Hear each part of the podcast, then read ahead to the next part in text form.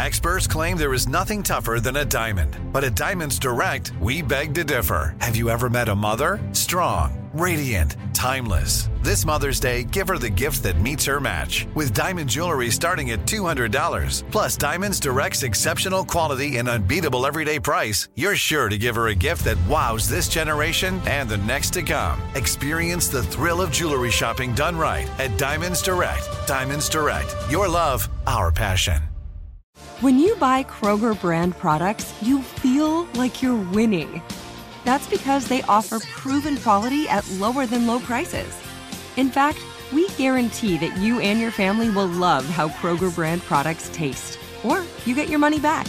So next time you're shopping for the family, look for delicious Kroger brand products, because they'll make you all feel like you're winning. Shop now, in-store, or online. Kroger, fresh for everyone. Become a part of the fast-growing health and wellness industry with an education from Trinity School of Natural Health. Trinity graduates can empower their communities through natural health principles and techniques, whether they go into practice to guide others toward their wellness goals or open a store to sell their favorite health products. Trinity grads are equipped to change lives. With nineteen online programs and flexibility to fit your busy schedule, including the popular Certified Natural Health Professional, you can get the training that helps you turn your passion into a career. And here's the best part. You can earn the certification in less than a year. From herbology to naturopathy and health coaching, Trinity allows you to make a meaningful difference by helping others live healthier, happier lives. Don't wait any longer to pursue your passion for natural health. Enroll today at trinity school dot org. That's trinity school dot org.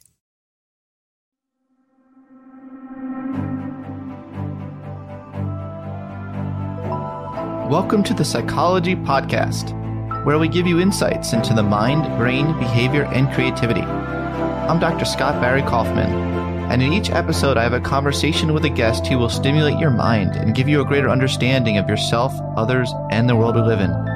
Hopefully we'll also provide a glimpse into human possibility. Thanks for listening, and enjoy the podcast.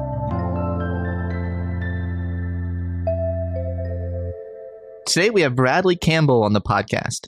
Doctor Campbell is a sociologist interested in moral conflict, clashes of right and wrong, and how they are handled. Most of his work examines genocide, which normally arises from large-scale interethnic conflicts.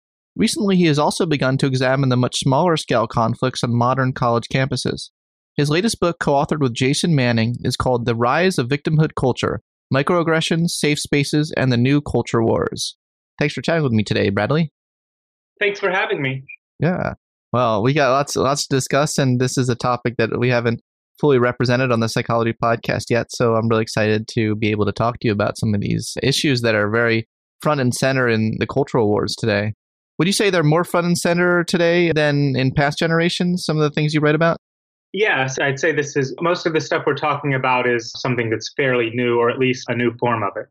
Okay. Well, let's start with your, just briefly, your work on genocide, because you've studied the sociology of genocide. That's how you started off in your career. Is that right? That's right. Yeah. So maybe you could talk a little about, I know that's a wide range of things you've studied, but maybe uh, some of the essential points you've tried to make. Mm-hmm. Yeah. So the genocide work ties into my work on conflict college campuses in that it's both about moral conflict. So that's kind of the broader subject matter that I've studied in all my work. So moral conflict, or clashes of right and wrong, which is something, it's, it's really broad in that we would think of a moral conflict as occurring anytime somebody has a grievance against someone else. So, and this would just be, so anytime in sociological terminology, it would be anytime somebody defines somebody's behavior as deviant, right? So anytime you have a grievance or, or see, disapprove of someone's behavior, there's a conflict. And then the idea was, well, how do people handle conflicts? And so then that is, there's a huge range of behavior there too, handling of conflict. This could be scowling at somebody on the bus who's talking on their cell phone too loud. It could be avoiding somebody who's been annoying you lately, a friend, you know, uh, not talking to them as much, not hanging out with them as much. It could be quitting a job where the supervisor is giving you problems. It could be firing an employee. Or it could be an act of violence, like most violence, whether it's homicide, usually arising out of arguments, or assaults. Most of them come from conflict. They're a way of handling conflict. And that includes large-scale violence like genocide. So I had drawn from the work of Donald Black, who's a sociologist at the University of Virginia, and he has for a long time studied the handling of conflict, initially looking at law, whether people turn to law to handle their conflicts, like what do they call the police?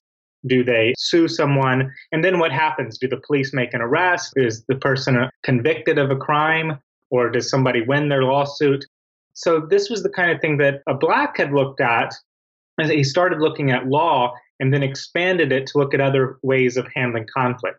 So I approached genocide initially from that perspective, thinking like, and the idea was that one way of explaining handling of conflict is with the social structure, so the social characteristics and relationships of the people involved. Are they high and low, high or low in status, or are they relationally close, like are they friends, or, or are they distant, like they're strangers?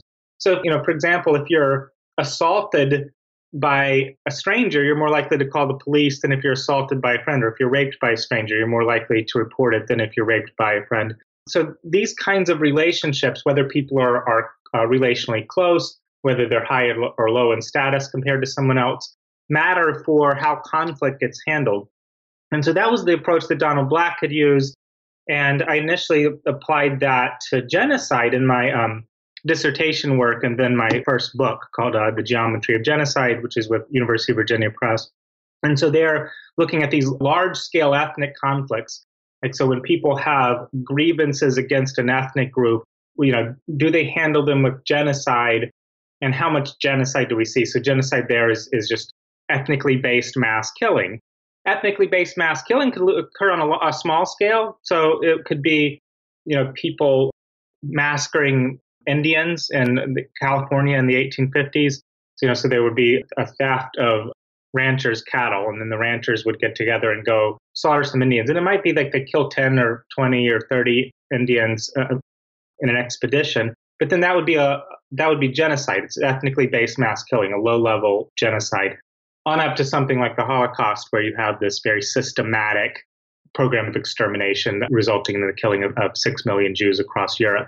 Degrees of it, but I, I looked at it as as ethnically based mass killing and trying to understand um, the the things that were associated with that. So I think um, you know, without you know getting into every aspect of the argument. Um, I looked. I was looking at genocide as a result of a certain kind of social structure. So where social distances between groups are high, where there's a lot of inequality, it occurs. It's at its extreme when there are very powerful ethnic groups who have grievances against less powerful and distant ethnic groups.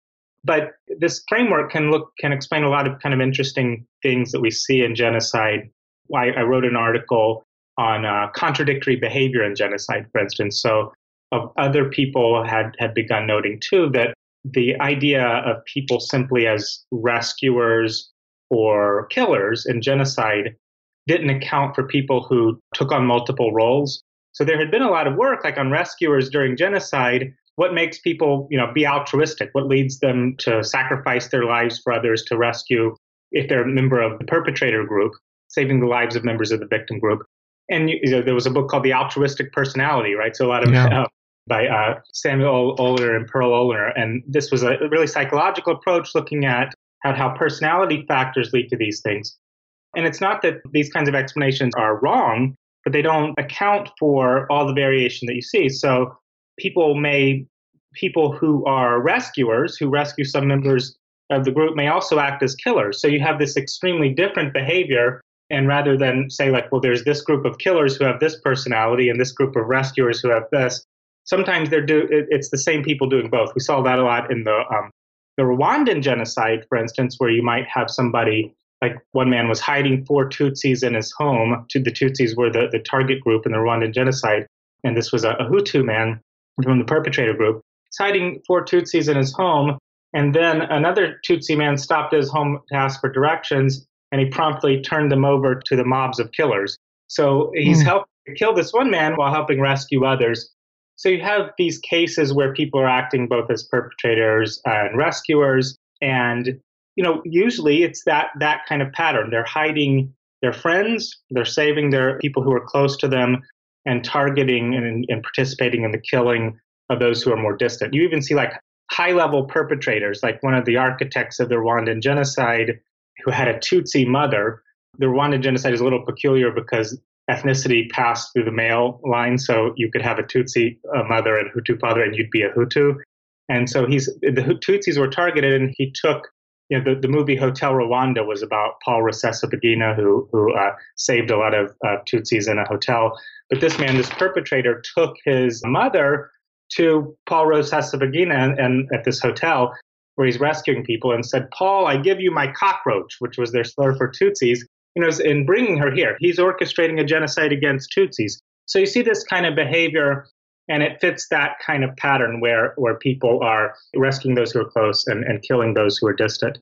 So those are some of the things that I addressed with my initial work on genocide. And this can apply, of course, to other other forms of violence can, can be looked at in the same way, too. Totally. I thank you for going through that, because it made it even clear, after, even after reading your book, it made it very clear to me this link between these two programs of yours. Now, this is exciting for me as a psychologist to talk to a sociologist, because we don't talk to each other that often, these different fields. And I think that's unfortunate. So this interesting interplay between personality and motivation, and then environmental, large-scale societal influences, you know, all these things are interacting in, in lots of ways. You know, even with the instances, the examples you you told me of the these individuals show these contradictions, you know, there probably still was some, not a fully explainable, but some set of personality characteristics that helped increase the likelihood that they would even show those contradictions. So let's talk about the campus culture and this, what you call, well, not, the, I shouldn't call it the campus culture, it's called the victimhood culture, because not all campuses are one hundred percent victimhood culture, right? But you're saying this is a growing sort of culture on campuses. Can you first define what that culture is, and then just how prevalent is this in this day and age? Okay, so what the culture is, first of all, in this extreme form on campuses, but not, of course, among everybody on campus, it's the far-left activist, and it's especially something that we've seen more of in recent years, like in the past ten years even, um, less than that, some of um, uh, the ideas becoming more prevalent. So we talk about things like the idea of microaggression and tw- trigger warnings and safe spaces, and this is all come to public attention in the past few years. And these are manifestations of what we're calling victimhood culture. And we call it that in contrast with two other kinds of moral cultures that we talk about, honor culture and dignity culture. And so those aren't our terms. Other sociologists and historians have talked about honor cultures and contrasted them with dignity cultures that replace them. But the idea would be that, so just like, you know, you might have manifestations of a victimhood culture, you have particular manifestations of, say, like an honor culture. One kind of, one way of handling conflict in some honor cultures is the duel. And this is a, a particularly kind of, it's an example that really kind of shows the logic of the culture. So you might have um, in the um, in the American South before the Civil War, or even in the in the North earlier on. So you might have a high status man who has been offended by another high status man, he slurred his character somehow, and so the Alexander idea, Hamilton. So well, and, the Hamilton Burr duel is yeah. an example of that, right? That's and that was uh, eighteen oh four. So that, at that time, they were these things were still happening in the North in the United States. Um, So in that case, Burr thinks that Hamilton has been slurring his character repeatedly. Well, he's probably right about that. And so he finally challenges him to a duel, where he first, you know, asks him to disavow statements that he's made and that kind of thing. When Hamilton won't, it ends up challenging him, him to a duel. And so they then go and fire pistols at each other. Hamilton ends up dead. And so it's something that seems kind of bizarre to modern people. I think like, how was that going to solve anything? So right. You've been offended by somebody, so let's go fire guns at each other, and then that'll. I mean, uh, Burr could have died. Nobody could have died. What, what, how does it? Mm-hmm. How does it uh, address the problem? But in an honor culture, it's very um, one's reputation in the eyes of others is important, and one of the things that's especially important is your reputation for bravery, physical bravery, and so mm-hmm. by subjecting yourself to. Uh, you know, demonstrate not only that you're willing to engage in violence, but that you're willing to risk death, you demonstrate that you belong in that kind of social status, right? Mm-hmm. That you have, that you have honor, physical bravery, and the other things that are associated with it. So this is kind of, you know, not all honor cultures fight duels, but often other kinds of violence. So you might see in the eighteen hundreds um, in Greece, there were these knife fights where a man who who had been slurred, maybe another man, in, in one case, a, a man walks into a bar and tells another man that he's a fool and a braggart. The man responds, "I'd rather be a fool and a braggart than the lord of a house full of Magdalens or, or prostitutes." Oh, right? So he's, so then they draw their knives out. Those are fighting words. Yeah, so it's fighting words, right? So then they draw their knives out, and one man slashes the other's cheek, and it's over. And that's a type of duel as well, right? It's it's kind of an on-the-spot act of violence agreed upon by both parties. But you have also feuding in tribal societies where clans might exchange killings back and forth, or even modern gang war. In honor cultures, the idea is that you don't let yourself be insulted or taken advantage of, that you respond to violence with violence, or you protect your life and property, but you also might be uh, required to respond to certain kinds of insults with violence if you're going to maintain your honor. So aggression in response to insult is not only acceptable, but it might be necessary to keep your social standing. In honor cultures, also people end up, so people end up being very touchy, sensitive to slight, so that they are quick to perceive insults. They don't want to look like a coward, like they have no honor if they are letting things go that are serious insults. And then they might also be quick to insult others, like the two men in Greece going, you know, walking, one man walking into a bar and insulting the other. That also kind of demonstrates that you're not afraid. And so there are certain characteristics in even, you know, despite a lot of differences in honor cultures, but there is aggression in response to certain kind of insults, touchiness or or high sensitivity to certain kinds of slight, mm-hmm. willingness to insult other people. And, and, and, you know, the idea is that you handle conflicts yourselves. You don't go to the law or to third parties. Right. And the culture that replaced honor has been called dignity culture by historians and, and sociologists. And the idea here was that instead of being based on a kind of status, which in honor cultures is, is honor or, you know, physical bravery, the idea is that every human being has this inherent worth or, or dignity. So dignity is the idea everybody has value. And because you have this inherent worth as a human being, the idea is you don't need to to care what others say about you. So you might, in, in dignity cultures, parents might tell their children, "Sticks and stones may break my bones, but words will never hurt me." And the idea is it doesn't matter what the words people say, just ignore them, right? And so right. the idea is you shouldn't be sensitive to slight. Instead, be be thick-skinned um, and don't respond with violence. If somebody is violent to you, toward you, then you go to the law or you go to authorities, but uh, you don't need to even handle that yourself. And so you have an opposite kind of moral approach along several kind of dimensions. In dignity cultures, don't be sensitive to slight. Go to third parties if there are serious offenses. Let minor things and ver- merely verbal things go. So this is um, partly because I had, and Jason Manning, my co-author of the new book, both of us had been studying moral conflict a lot and violence. The literature on violence, there's a lot about honor and dignity, you know, because honor cultures tend to tend to lead to uh, a great deal of violence. What we started noticing on college campuses were these situations where students were highly sensitive to insult. And so this reminded us of, of honor cultures, you know, initially thinking, well, that's not culture of dignity, but also they were portraying themselves as victims and advertising their weakness and their need for help. They were appealing to third parties. So then there it was very different from an honor culture, because the idea was, you know, in honor culture, you want to, you're strong and you can handle your, your conflicts. Right. And in this kind of new culture that we were seeing emerging, people were saying that they were in need of protection. So we saw things, we were interested in um, the idea of microaggression, for instance. So this was a term I hadn't heard until two thousand thirteen. It's been around a while, but it, almost nobody had heard of it before about then or, or even later. But um, I was paying attention to some stuff that was happening at Oberlin College, partly because I had had an interest in hate crime hoaxes for a long time. These situations where people might fake a hate crime, a lot of times it was on a campus, and uh, there was usually then a big response. People were quick to believe it had happened, mm-hmm. and I was, and then kind of to forget that this was even a thing, that there was a hate, that, that it could be hoaxes the next time one would happen. So this seemed sociologically interesting to me for a long time. So I was kind of following some stuff on, uh, at Oberlin. There was some graffiti and uh, with offensive things and, and stuff that looked like it might be a hoax. It did later turn out that these were, it's not really clear exactly what they were doing, but it was, they were liberal students who were trying to get a rise out of people or something. Mm-hmm. But at the time, there was a big uproar at Oberlin.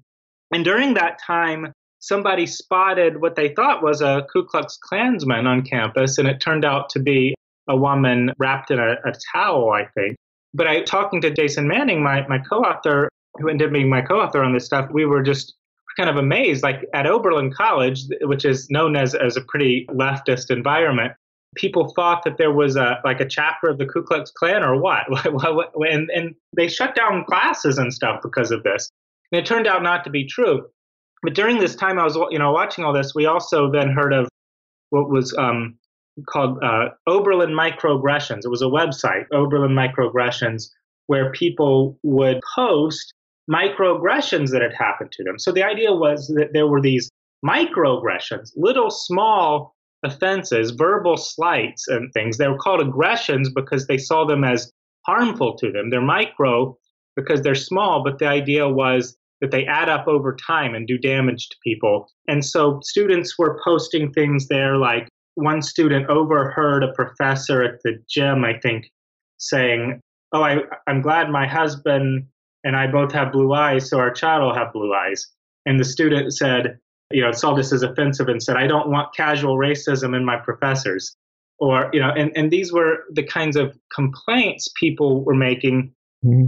And so we were just fascinated by this, thinking, you know, what was exactly was going on here that in this environment that was not even, you know, there was not a conservative kind of environment. This was Oberlin College. You would think this is more like an anti-racist environment, but people, first of all, thought that there were serious acts of racism like Klansmen walking around.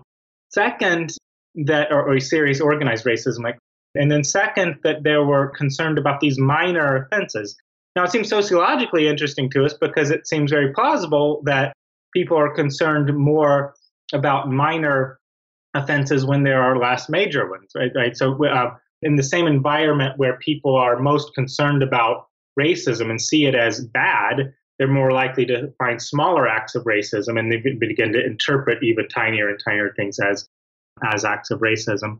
And so, so we began to be interested in this, but what we saw there is like, you have people who are sensitive to slight to the extent that they're even pointing out and listing microaggressions. So that's like an honor culture. It's a different kind of slight, but high sensitivity to slight. But they're not handling with them with violence. They're complaining about them publicly. And as we see, like in a lot of other cases, appealing to university administrators to do something about it. And so it was combining elements of, of honor and dignity culture, diverging from both. And we ended up calling it a culture of victimhood. So victimhood culture. And because victimhood becomes a kind of moral status in this culture, just like honor is a kind of moral status in an honor culture. It's honor or, you know, physical bravery, a reputation for physical bravery that's important. Being seen as a victim accords one, one a kind of status in, in these the victimhood cultures. You get um, partisanship, people taking your side, and especially in um, among activist circles on college campuses, this being labeled a victim was giving status. And for this reason, then, like the opposite of victimhood becomes stigmatized, just like cowardice is stigmatized in honor culture, privilege is bad in a victimhood culture. And so, um, you know, the, if you have privilege, then you at least need to acknowledge it. Uh, being blind to your privilege is very bad. And also, it makes sense that in the victimhood becomes a status that some people will falsely claim victimhood, as we saw, we see in hate crime hoaxes and other things like this, and they're quick to perceive it. We also see this not as, it's, even though this culture is at its extreme on college campuses and in certain environments among them, it's also something that in certain ways spreads elsewhere. So you see um, even, um, you know, certain aspects of victimhood being adopted by the right, by even by people who oppose the culture. And, you know, something that some psychologists have called competitive victimhood, where in moral arguments, people come to uh, to arguments become who's, who's the um, biggest victim. Yeah, it's the yeah. biggest victim. Yeah. Well, you know, that's really neat, important that you identified this trend and uh, try to understand this trend is important as well. If I stand back as far as possible and look at this as objectively as possible from as many different perspectives, I think that we probably can, there's another book there that we can identify called the anti-P C culture. You know, there's another culture that's cropping up on the far, not even though I would just say, I would not say the far, I would just say the right, you know, that is very triggered by the victimhood culture. Now, can you tell me like what you think healthy activism looks like? Like, can we talk about distinguishing real, there are real victims, right? Like, I know you're talking about a victimhood culture, but there are victims. You know, there are people who are raped. There are on campuses that does exist to some degree. There are people who are lots of things that would genuinely classify them as victims, and they wouldn't, and they're not motivated by the higher status. They didn't ask for it. It's not like they asked for it, you know, like so that they could have higher status. How can we have a nuanced view of this where we kind of separate various things? I mean, it gets really complex, doesn't it? Yeah. W- one thing is that, yeah, I mean, there are always, you know, victims of various kinds, and the response is, first of all, kind of, you know, the sociological question of when do people have different responses, and then sort of the moral, like, well, what should our responses be? That, that's kind of we're interested in. First of all, it's like when we talk about even honor, or and, and then victimhood would be the same thing. It's a matter of degree, the extent to which it becomes a kind of status. So, you know, at the extreme, you know, like what people call honor cultures is, it isn't because in those cultures people value bravery and we don't, right? It's not like in modern society we think, oh yeah, it's really great to be a coward. That view might be more common than it is in an honor culture. But bravery is still a virtue in other cultures. In the cultures that people call honor cultures, bravery has, um, as a virtue, has come to kind of overshadow other virtues. So, for example, like there would be the worst thing that you could do to be considered a coward. So then you have to take these great measures to show that you're not. And, uh, you know, and so kindness and other kinds of things might be compromised on, mm-hmm. as long as at least, least, at least I show I have honor, right? Right. And, and it's the same, like victimhood as a kind of status isn't something that is peculiar necessarily to victimhood cultures either. I mean, we do see extremes like, in honor culture, it's certainly in some kinds of honor cultures, you know, victimhood may be stigmatized, right? So even like a, you know, a rape victim, you can see variations of this might might be looked down upon for having been a victim. But it's kind of more common for victims to be accorded at least a kind of status, just in the sense that people want to help them out, right? If you see somebody as a genuine victim, you want to take their side in a conflict against their oppressors, mm-hmm. you know, so that itself is a kind of status. And again, what we so we would call a victimhood culture is where that kind of status has kind of overshadowed others, where being a victim suddenly, you know, might mean then that you can't be criticized, or or you know that or being considered a victim means that um, you know you have uh, you so know, rights, different speech rights than others, or whatever, right? So, are there victims? There are. In in terms of how we might go about about it, I mean, I think. I mean, there have been certainly social movements in the past that were concerned with oppression and victim and, and helping victims that weren't using the logic of, of what we're calling victimhood culture here. The civil rights movement in the United States was, you know, drawn from dignity culture. I mean, the idea was that, and certainly Martin Luther King and, and that kind of element of it, the idea was that we all have dignity here and Blacks aren't being treated as if they have dignity, right? So it was, it wasn't appealing to sort of a new set of values so much as saying that the values that are not being consistently applied, and and so that meant, for example, you know, it's, you know, so it took, you know, the form of of trying to, you know, not denigrate whites and trying to bring about more peace and, and reconciliation and peaceful uh, protest, and well, there were a lot of elements of that, but it was very much Uh, drawing from from dignity culture. And again, like it's not as if there's some moment in the past where, oh, this was dignity culture and this was good. We're talking in a kind of about moral ideals that are out there, right? And so there's to some extent realized, but not completely. And there are lots of variations in honor cultures and dignity cultures. But what we see with some of the campus movements is people really appealing to a different set of values. Mm. And um, I think you're right, too, about the anti-P C reaction on the right, or um, you know, some uh, some elements of the, the right. This is something we we talk about a little in the yeah, book. You do. You um, talk about conservative. Yeah, yeah. And we would have talked about it more probably, you know, if we were writing it like right now. Um, right. But so we started this stuff earlier, but I mean, so the, the first article was published in, in twenty fourteen, and I think like some of that reaction, as with Trump and the rise of the alt-right, or the prominence of the alt-right anyway, is more um, more visible now, at least. So um, there is, yeah, so when we think of reactions to victimhood culture from, you know, the right, but could be from other elements too, there are, there's, first of all, there is kind of the clash between dignity culture and victimhood culture that we talk about. Yeah. And so that's, you know, the main clash. But then there are reactions to victimhood culture that are also departing from dignity culture in their own ways. And there are two of those, really. One is simply to embrace a kind of victimhood yourself. They can overlap too, but one is to embrace a kind of victimhood yourself, to say, no, we're the real victims here, and is a kind of a kind of conservative victimhood. And then another is to reject, I mean, to sort of um, just kind of To, to almost be offensive, embrace offensiveness. So yep. if the if the P C crowd or the, the campus activists are sensitive about things that, and things you say, we'll just go ahead and say, people talk about triggering the liberals and, and that kind of stuff, like deliberately. And I think that's something, I mean, certainly the alt-right is not a movement that is drawing from dignity culture. It, it's another kind of reaction where you're seeing, you know, it's not about the dignity of all human beings. It's about, you know, whites or men or something. And I think, like, you know, you said it's not just like the far right, but just kind of the right. And I think, I think that's true to some extent. In the last election, you saw some of that reaction to P C culture. So you would have, during the Republican primaries, Donald Trump would say something offensive, or somebody would bring up something offensive that he had said in the past.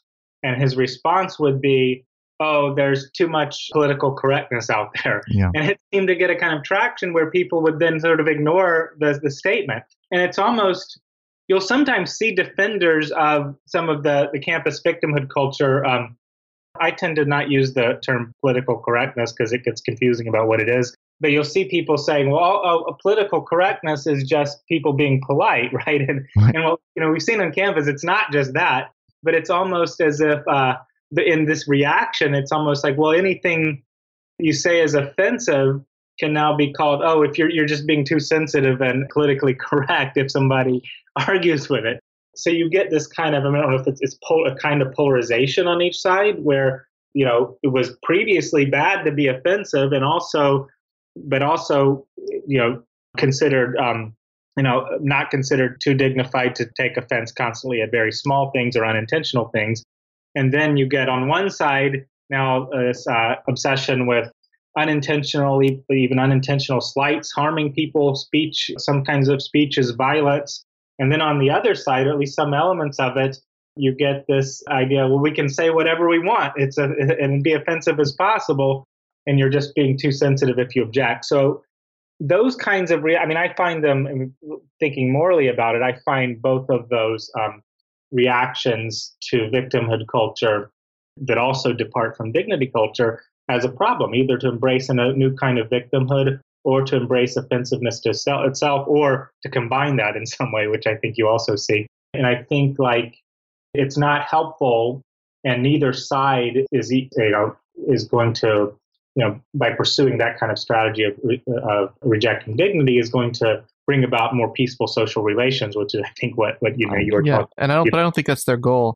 So, no. you know, I think about this from a psychological perspective, and it just like screams at me, like, what's going on? Like, you know, there is a fundamental need for self-esteem that humans have. We have lots of other needs, right? But that's one need.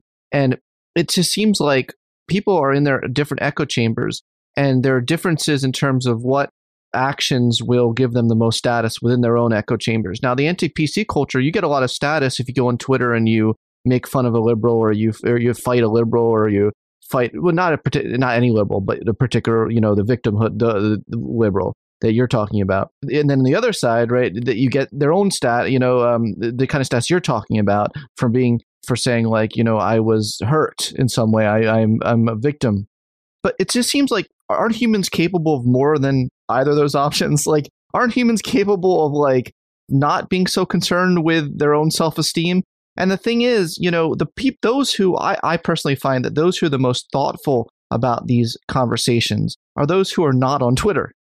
It depends on where you're at, too. So, I mean, if when you're, you know, we write mostly about college campuses, and there it's the it's the victim. Well, that's kind of changed a little, too. But it's certainly the victimhood culture that it's not that it's dominant, but it's what university administrators will give into, right? It's not.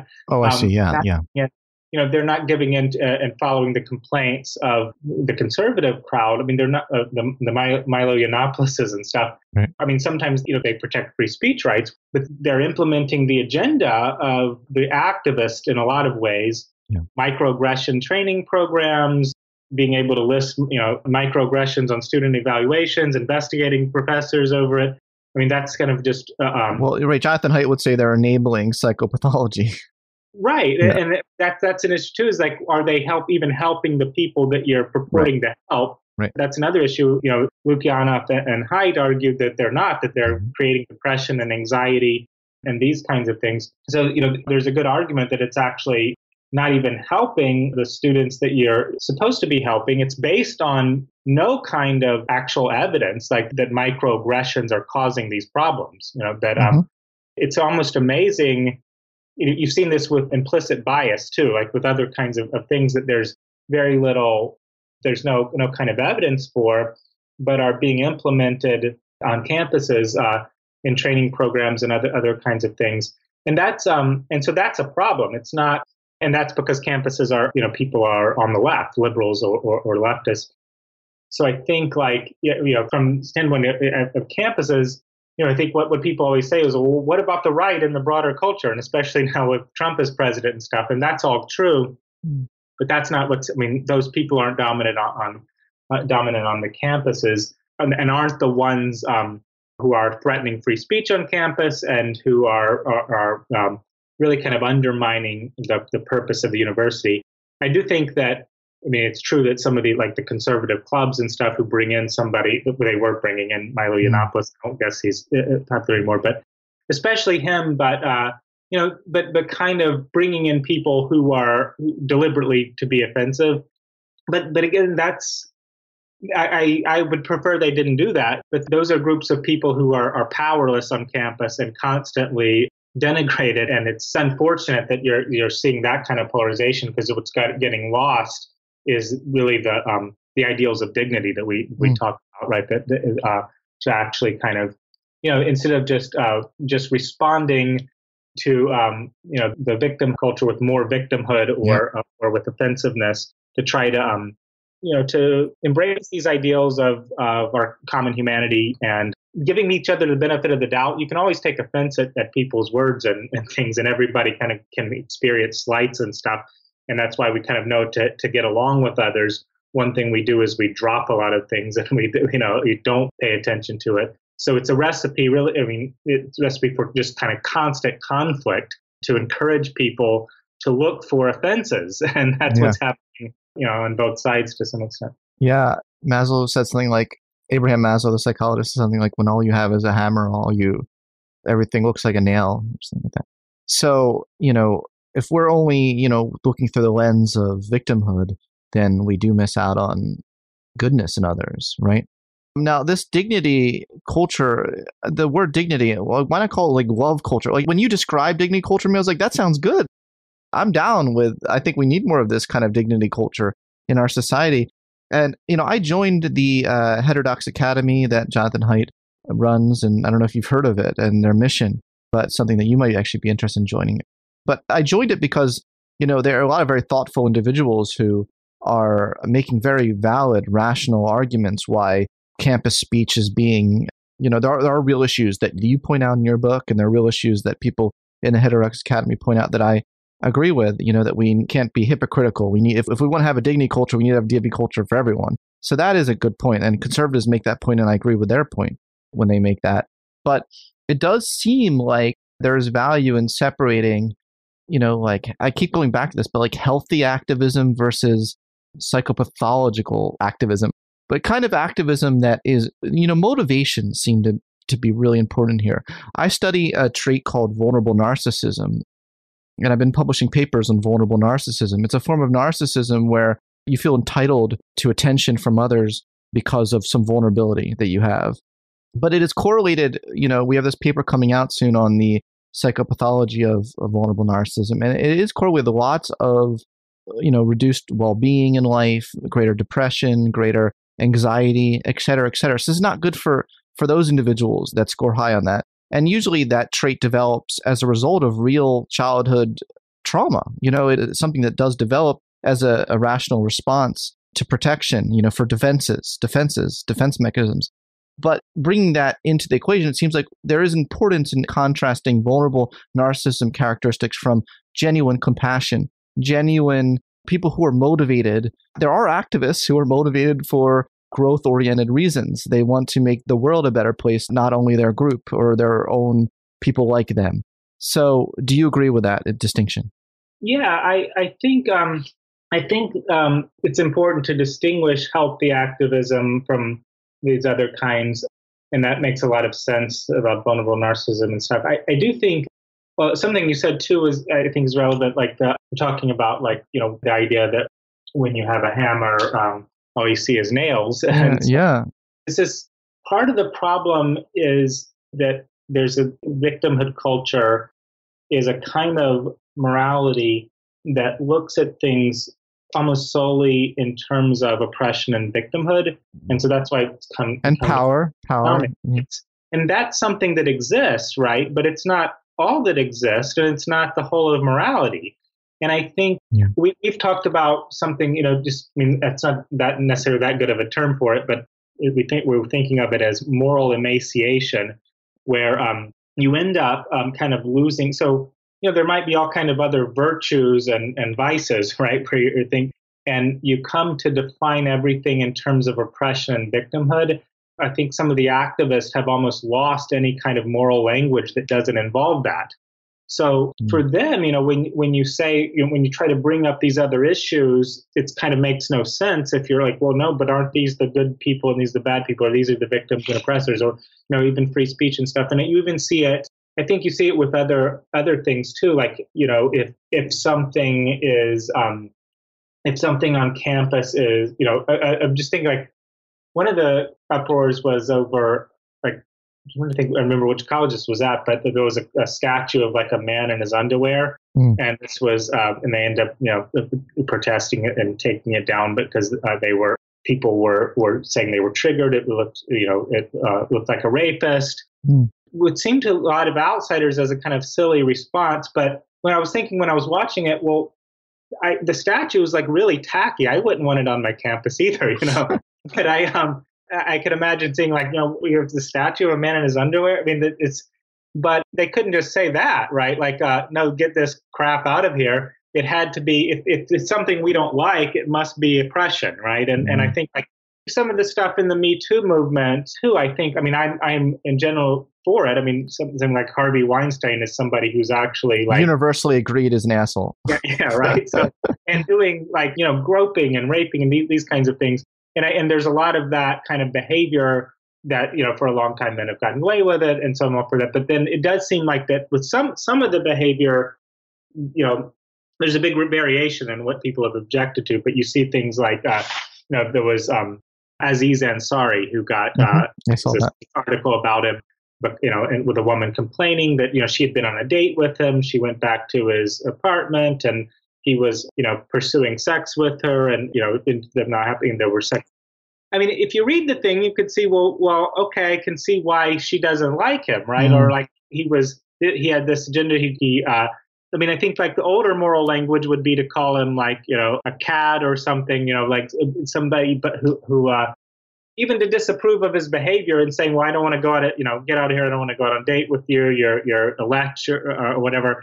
But it was, of course, again, he was, uh, you know, sexually assaulted is the yeah. I, I think was used. And, and uh, so it was, again, kind of looked at it as a kind of oppression. So I think some of that is like losing the moral language to disapprove of something yeah. if it's not an act of oppression.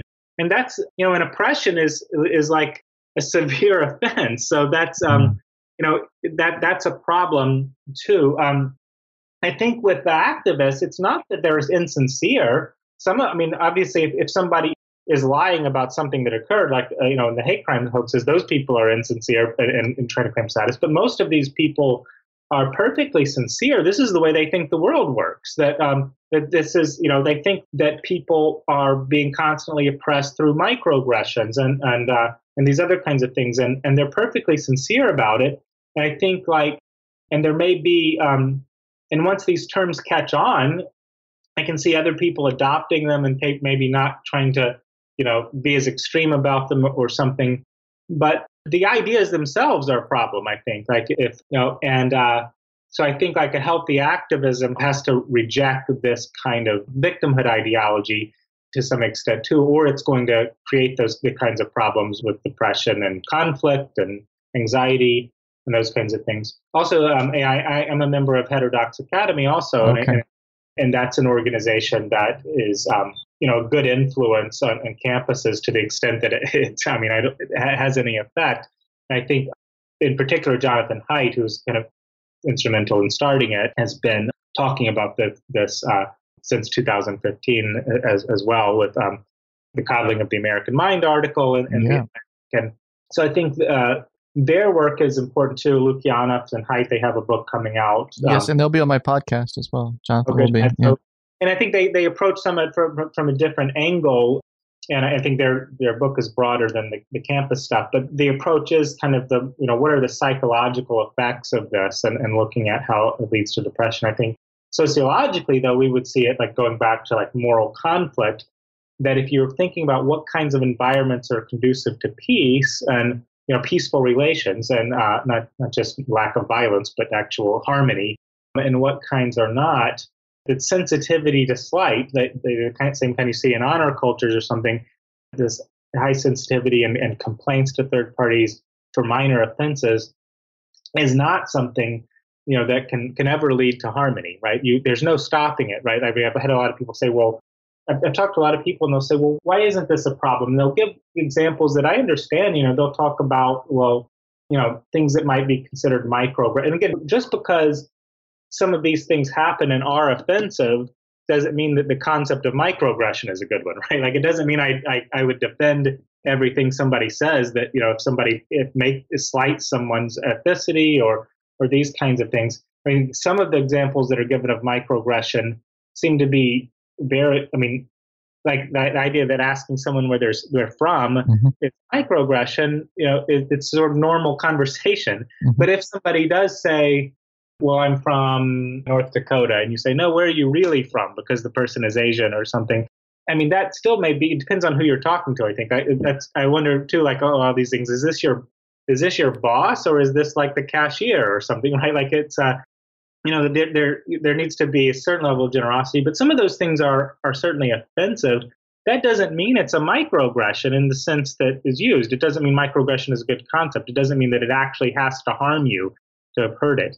But it's perfectly fine if you just want to say, yeah, it would be nice to teach people, uh, you know, to avoid certain things that commonly offend people, right? Like, uh, you know, if you know that, you know, minorities take offense when you think of them as somebody who doesn't belong here, right? Because you're saying, no, where are you really from or, or something. That will make sense. But to, to do, you know, rather than just simply talking about what people should say or how they can talk about better, but actually stigmatizing it and calling it a kind of violence and aggression and, encur- and encouraging then people to notice it and take offense at it and not to let it go when it occurs, that's something that seems to be a, a recipe for never-ending conflict. It's not like you would ever get to a point where the microaggressions would stop, right? Because anything can be interpreted as a microaggression if you're encouraging people to do that. So um, there's no way it could ever have any success if success is meant to, like, produce like racial harmony or something. It can only lead to either a, conti- a constant conflict or a situation where people stop interacting because there's too much offense, you know, too much taking offense and people are afraid. And I think it goes, I think you mentioned earlier, you know, it may not be their goal to have harmony. Certainly not the extreme activists seem to, to thrive on the conflict. Yeah. Do you think there should be more forgiveness in the world? Uh, for our common imperfections as being human? Yeah, I think there should be more forgiveness in the world in general. But that's what I I'm think, saying. Yeah. I don't even think uh, forgiveness is is something that it, it can be extremely difficult if it's severe offenses. I don't even see how forgiveness is even hard when you're talking about unintentional words, right? I mean, I think like people constantly say things. I mean, they, um, I mean, I wonder sometimes like how much interaction people have. I mean, with there are always people saying like things that are are uh, you know tacky or inappropriate or, or rude. I mean, you could go example after anybody could pile examples of this, and usually we let it go because we know that we are we are for one thing we we say things that are you know we we don't always say the right thing. For another thing, I think this is interesting too is that if you're quick to take offense because somebody has said something that is uh, socially inappropriate, you're really making it difficult for people who, um, you know, any kind of neurodiversity, people who don't pick up on social cues as well, right? Or, or people from different cultures, you know, who also might not pick up on all the cues and know exactly what's offensive. So you have, you have people, you know, coming in uh, from other countries. You know, so if you have diversity, you're going to have a lot of like awkwardness in uh, in conversations and stuff, and without without a kind of like uh, charity or, or forgiveness where you're where where you're letting most things go and trying to be understanding of what people are trying to say, what you know, um, rather than taking offense. Without without that, you're not going to have have you know any kind of harmony. Bradley, thank you so much for chatting with me today. You raised a lot of really thought provoking and important points, and thanks for the work you're doing. Thank you for having me. It was a good conversation.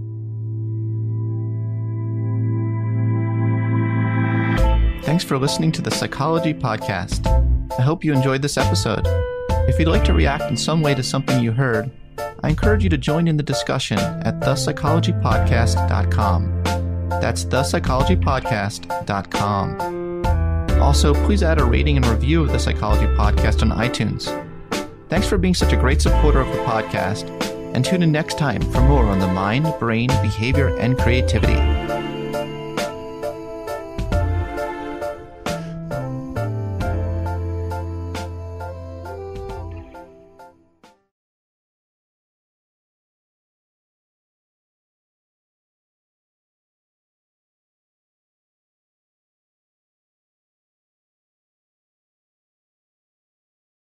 Become a part of the fast-growing health and wellness industry with an education from Trinity School of Natural Health.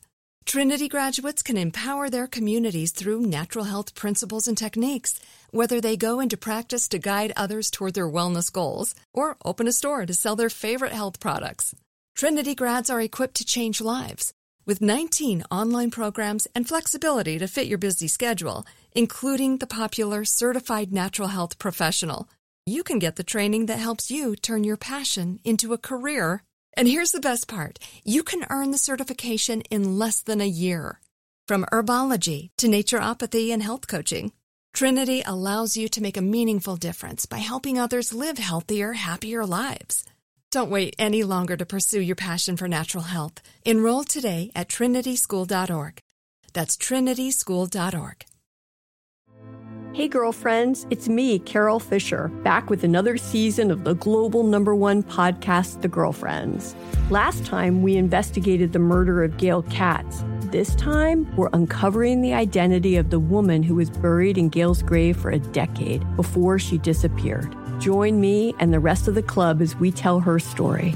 Listen to season two of The Girlfriends, Our Lost Sister on the iHeartRadio app, Apple Podcasts, or wherever you get your podcasts. Get emotional with me, Radhi Devlukia, in my new podcast, A Really Good Cry. We're going to be talking with some of my best friends. I didn't know we were going to go there on this.